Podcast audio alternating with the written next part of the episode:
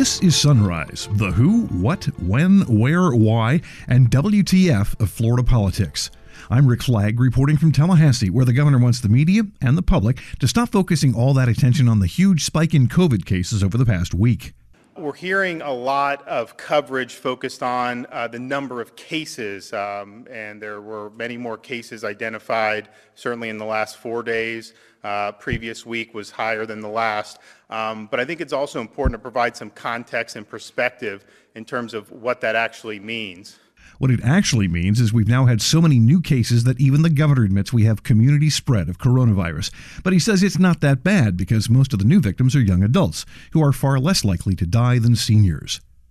Despite the surge of cases, the governor's refusing to impose any sort of statewide mandate for the use of masks in public, but he says local officials are free to do so, and they are. Ron DeSantis also says the state will get serious about cracking down on bars and restaurants that pack people in and refuse to honor capacity limits that are supposed to ensure social distancing. Florida's jobless rate is now 14.5%, the highest on record. There are also 1.4 million Floridians on the official unemployment list. On the plus side, the state added more than 180,000 jobs in May, although it might be more accurate to say those jobs were recovered, not really new. We'll also have your daily calendar of political events and check in with a Florida man who decided to show off his assault rifle without checking the chamber. And now the top stories on Sunrise for Monday, June 22nd. The state health department reported almost 3,500 new COVID cases Sunday, and Florida set a new record with almost 22,000 new cases in the past week alone. But Governor Ron DeSantis says the media should stop playing up the spike in cases and look at other stats that make the state look better, like the decline in fatalities. We're hearing a lot of coverage focused on uh, the number of cases, um, and there were many more cases identified, certainly in the last four days. Uh, previous week was higher than the last. Um, but I think it's also important to provide some context and perspective in terms of what that actually means. I knew from the beginning, and I said this in April when we were preparing to, to do phase one, when you do mass testing, when you don't require uh, symptoms and that, you will find more cases. So we expected that. We expected to see more cases. I knew how that would be portrayed, uh, obviously, in terms of, oh my gosh, more cases, more cases. Um, we were obviously more looking at the mortality and morbidity. Um, one of the things that's interesting that, that you don't see, you know, much in terms of, of headlines is, um, you know, since the beginning of May, you know, we've had a, um, you know, very good downward trend in daily fatalities that are COVID related. Um, and that's something that I think is, is, is important. Um, and that's been going on really now for seven weeks, uh, which is good. It's true the fatality rate has been going down. Just tell that to the family and friends of the 3,254 people who have died in Florida of COVID 19 so far including 230 of them in the past week. Doctors have been pleading with the governor to impose some sort of statewide mandate for the use of protective masks. They say it's the best way to stop the spread now that people are gathering in public again. But the governor says he will stay the course, which means DeSantis is only recommending you use one if you cannot stay at least six feet away from other people. And then it's only a suggestion, it is not an order. We recommend that everyone follow the, the CDC guidance. So that's in there. Um, if you can't social distance, it's recommended to wear a facial covering. And then if you're in those face-to-face businesses, hairdresser, uh, some of the servers at the restaurants. So we have recommended that the whole time.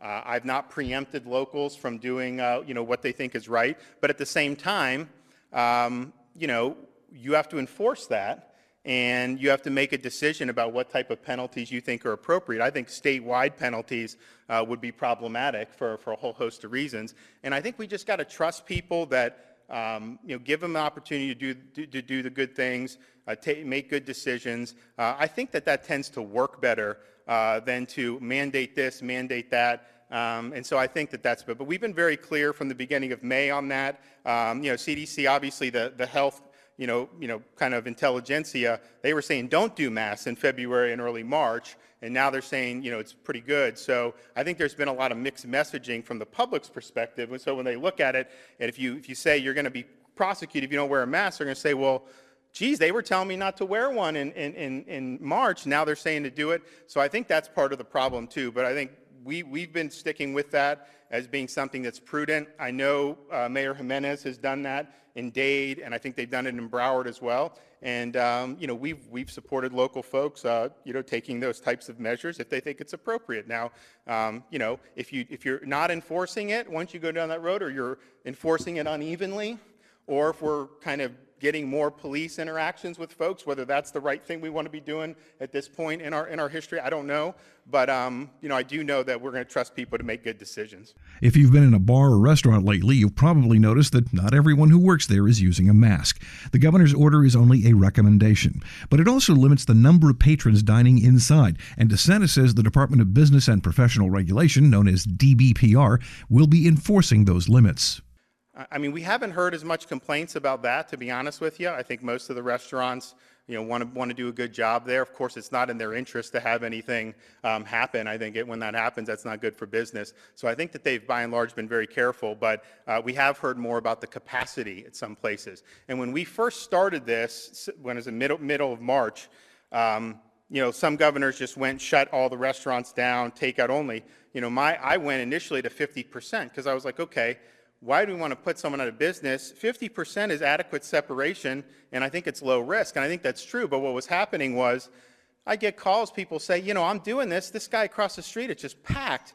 And so we were like, all right, well, you know, we're not to we're not to police that. Um, so here, now that they were had that period, had an opportunity now for seven weeks to be back up going.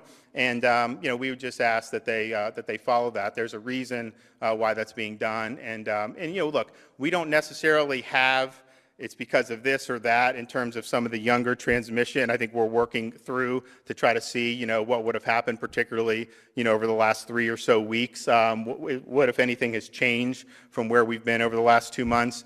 But, um, but I just think that, that sticking with the program is probably the best thing to do. Since the start of the pandemic, Governor DeSantis has worked closely with the White House and has followed the Donald Trump playbook. Many of the people who want him to go further believe the governor's hands are tied by politics because he's unwilling to do anything that would antagonize the president. But DeSantis says his decisions are based on data, not politics. It's not political. It's, you know, you're in a situation where the whole reason the mitigation was done was to flatten the curve so that the hospitals weren't overwhelmed. And we, you know, didn't 100% know what was going to happen. Uh, so as we took measures in March um, in early April, by the time we got done at the end of April, I mean, it was clear we had massive space in the hospitals. It was clear that we were able to handle whatever came way. And then since that time, you've had a major testing infrastructure put in place. You have the, the PPE, that, uh, you know, that logjam has been released. So you have more PPE than, than we had um, at that time. You now have things like the remdesivir, which are being used to treat patients. We know, I mean, we have way, way fewer patients on ventilators today uh, than we did in, in, in, April. And so, and then obviously, you know, the daily fatalities have continued to trend down, uh, irrespective of the cases. And so, um, I'm confident that the healthcare system will be able to handle. Obviously, doing some of these things, um, you know, can help uh, minimize the spread, even if it's in a low-risk group. We think that that's something that's important. Uh, but that mission of protecting the hospitals and not having them get overrun was something that uh, was important. Uh, we obviously were able to, to accomplish that as this thing came through. Now we're dealing with, with spread. You know, a lot of it is in the younger populations. Uh, so, so we're going to deal with it. But but um, I, I, think that the, the system is, is good. I think the tools there are stronger than they were before. So it just wouldn't be appropriate to take some of those actions given that we have uh, the hospital system in good shape. So once again, it all gets back to something I've said repeatedly. The reopening of Florida does not mean you are safe. It means there is room for you in the intensive care unit if you come down with the disease. DeSantis says a majority of the new cases are healthy people in their 20s and 30s, and most of them aren't even showing symptoms. So he claims the spike in new cases is not as serious as it sounds. We're seeing this trend younger. Uh, we'd much rather, obviously, have to deal with this than have it trend older, which is the vulnerable population. Uh, but we're seeing it uh, spread, certainly in the 20s and 30s year olds, you know, faster uh, than we would like to see. Uh, so we really want to send a message of, uh, of doubling down on, on what we've been preaching really since the start, but certainly since the start of phase one um, in terms of, of, the social distancing, some of the other things. I'll talk about the public health advisory that's reiterating some of the guidance.